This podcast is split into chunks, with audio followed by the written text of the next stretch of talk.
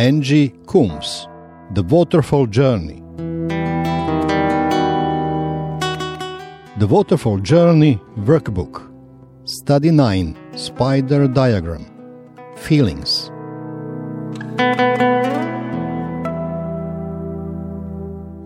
This is the third tool that we're learning to use that will help us as we open ourselves up to the transformation by the Holy Spirit. This tool can be used to understand major occurrences in our lives and also to gain insights into our response to anything that concerns us now. The spider diagram teaches us self awareness and also creates significant milestones in our spiritual landscape. God uses it to change our lives. Each spider diagram you do will be significant. Let's start by drawing a spider's web. Take an A4 sheet of paper and draw a circle in the middle. From that, draw three concentric circles rippling outward, broken by lines radiating from the outside of the centre circle. Let me give you an overview of what is going to happen now at each stage of the spider diagram. Firstly, in the middle, we're going to write an event as the focus. Secondly, in the next inner ring, you're going to record your feelings about the event. In the middle ring, going outwards, you're going to record what you believe about yourself as a result of the experience. And in the outer ring, you're going to record what choices and behaviours flowed from the event. The fifth stage is about spending time in reflection, allowing the Holy Spirit to have His say on what you have uncovered.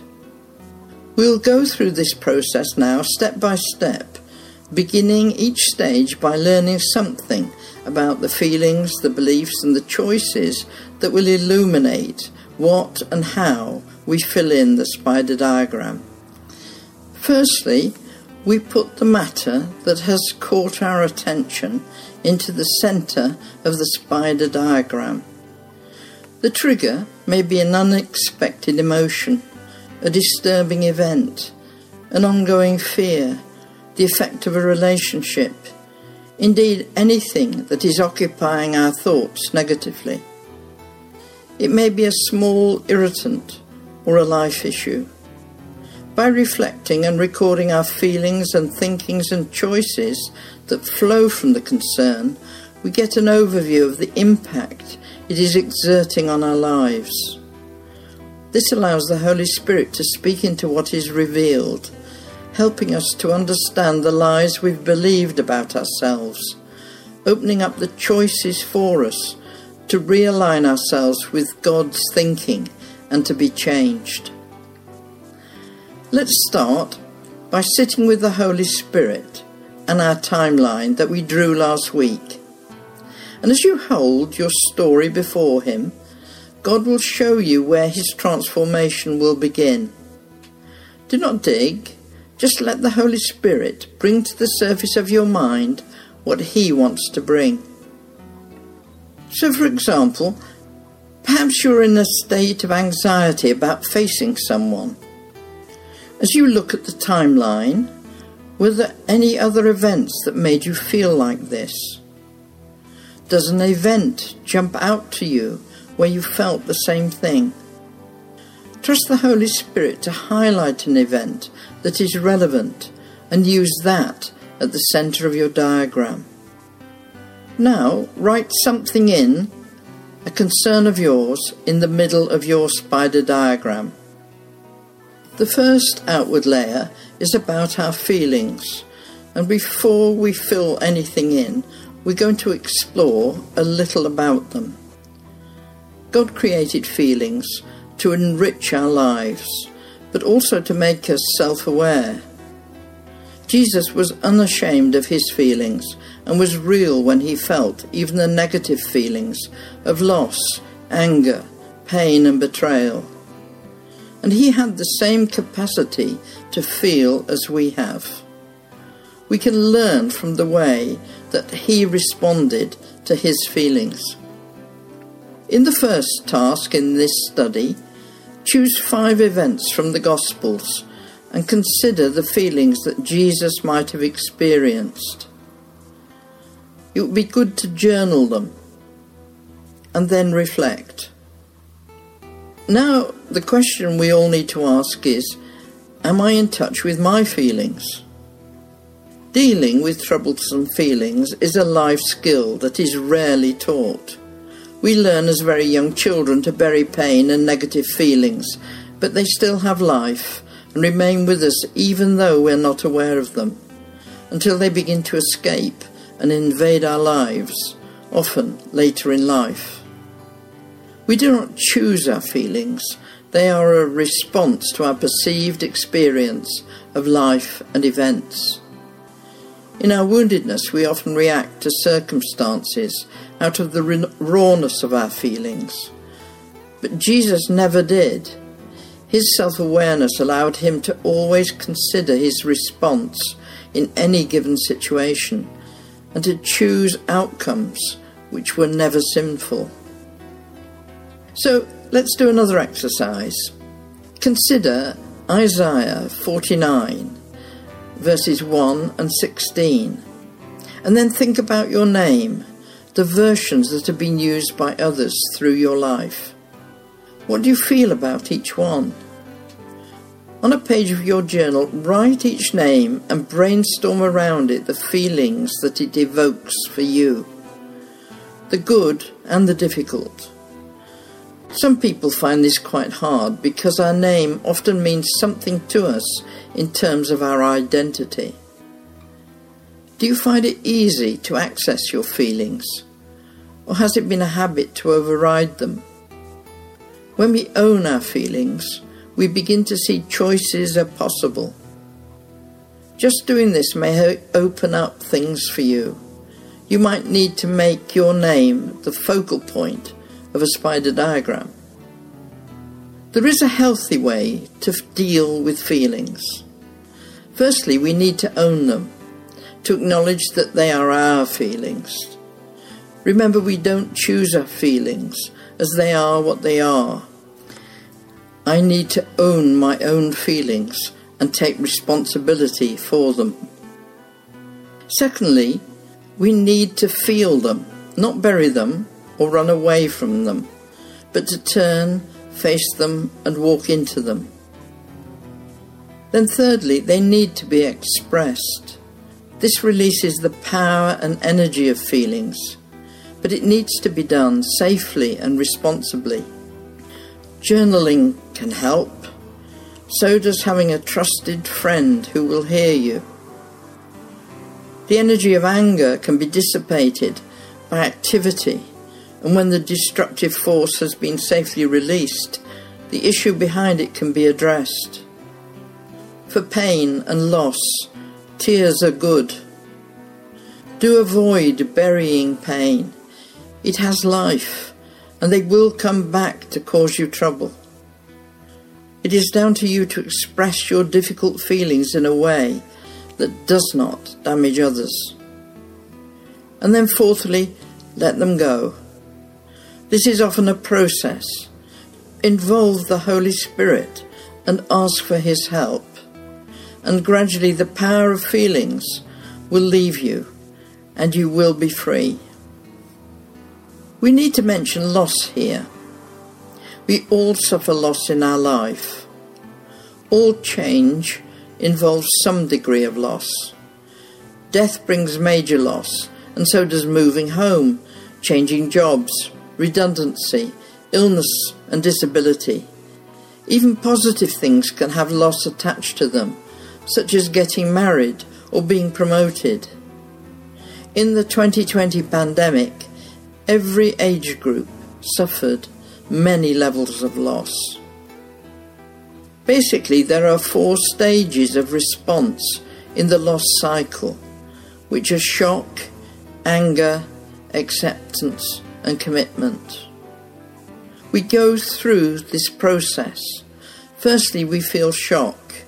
We're in denial, disbelieving the event has ever happened.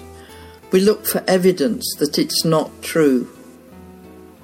The second stage is anger, frustration, and blame. Resentment surfaces. It is a time of complexity, guilt, and what if scenarios. The third stage is acceptance, a recognition that things will never be the same again, and a gradual exploration of what life might look like in the new circumstances. And the fourth stage is commitment. Changes are in, integrated into life and the person moves forward. Understanding the response cycle to loss and the feelings involved in this process allows us to cooperate and grieve well. How quickly we go through the process depends on the degree of importance the loss had for us and how well we own and manage our feelings. The loss of a £20 note may be processed in hours, but the loss of a beloved spouse will take years. It is possible to get stuck in the anger stage and become depressed because of unacknowledged or unprocessed feelings. Distractions such as litigation can also cause blockages. When someone feels the need to apportion blame, survivors or families of victims can get caught for years in the emotions of the valley whilst they await the justice that they desire in the courts. Recognizing where we are or where others are in this loss cycle can be an important skill in pastoral care work and family life. Owning the feelings and dealing with them, as shown in dealing with feelings in a healthy way, will help unblock the process. Let's do another exercise. Reflect on a loss you have experienced. Consider the course of the emotions that you went through. Did you grieve well by allowing yourself the time and space to go through each stage?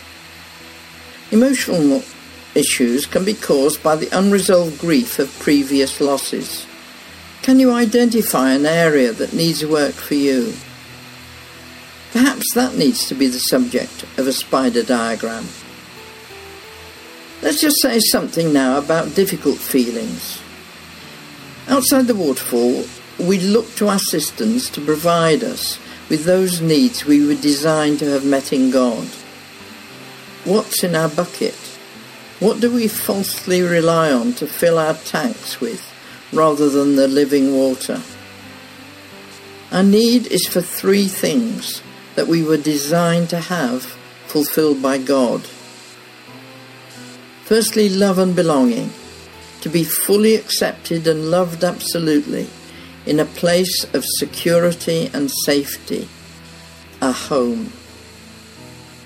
Secondly, value and worth, to be recognized as being of value, respected and listened to, to be secure in our identity. And thirdly, meaning and purpose. To be significant, to make a difference, to aspire and to accomplish. When we're not getting our needs met in the waterfall of God's love, we will be prey to three classes of difficult feelings that can be helpful to us in understanding our story. They are anger, anxiety, and shame. Each is a continuum going from a relatively small feeling and escalating up to an explosion that threatens to overwhelm. Anger happens when we are prevented from reaching something that we believe we need. Our way is blocked to our bucket down the well. You can feel the drivenness. I must, I should, I have to, get out of my way. Anxiety happens when we're uncertain we're going to have our needs met. You can feel the doubt. Can I do this? I don't feel safe. I don't know how. Am I loved? I'm on my own. What shall I do? No one cares. Shame arises when we believe our needs can never be met. They are unreachable. I'm less than everybody else. I'm no good. I'll never do it. I don't deserve it. I'm unlovable. The absence of hope with any of these three classes of difficult emotions can lead to depression. Now let's resume our task. We're now going to fill in the feelings on the spider diagram. Engage again with the central issue. Immerse yourself in the situation that the Holy Spirit has highlighted where you experience your problem. Imagine yourself back there at the event. Remember the sights and the sounds, the people and the circumstances. Ask the Holy Spirit's help to identify what was going on for you and fill in the inner circle with the feelings that have impacted your life, both those that arose at the time and any you have experienced since. Next time, we'll complete the spider diagram. In the meantime, be open to anything else the Holy Spirit brings to your mind. There may well be pieces of the jigsaw that He will bring during the week. Use your journal to record them. Just remember you're safe in the waterfall of the Father's presence and protection. And what the Holy Spirit has started, He will finish, and healing will come.